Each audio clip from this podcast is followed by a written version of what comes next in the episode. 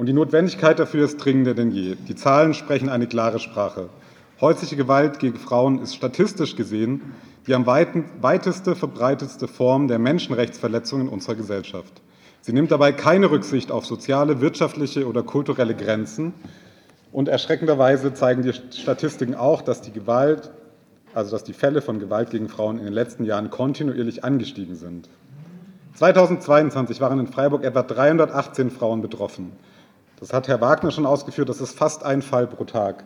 Was er nicht ausgeführt hat, ist, dass der, die Opferschutzorganisation Weißer Ring davon ausgeht, dass es hier eine Dunkelziffer von 80 Prozent gibt. Das heißt, wir sprechen nicht von 318 Frauen, sondern wir sprechen von fast 1800 Frauen in Freiburg. Und das sind fünf Fälle am Tag. Das sind fünf Fälle pro